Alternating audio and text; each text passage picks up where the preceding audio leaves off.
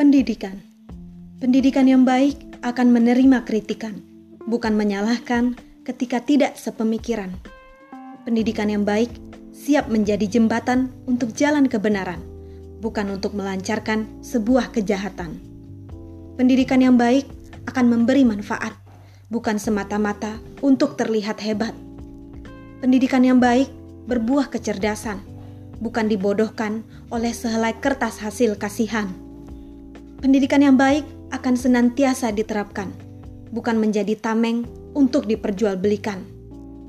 Pendidikan yang baik akan membuka pikiran, bukan menutup pikiran seperti parasut yang hanya berfungsi ketika dalam keadaan terbuka. Pendidikan bukan hanya dari seorang guru, tapi berasal dari seluruh makhluk bernafas di muka bumi. Kita bisa belajar dengan segala hal yang ada di muka bumi, dari hal terkecil hingga terbesar. Itulah yang disebut pendidikan. Formalitas pendidikan bukan hanya yang kita dapatkan dari rumah, yaitu didikan orang tua, dari sekolah, didikan para guru, atau dari tempat kita bekerja, didikan seorang pemimpin. Tapi pendidikan ialah dia yang bisa memerdekakan dirinya dari kebodohan atas pilihan-pilihan yang salah untuk diterapkannya.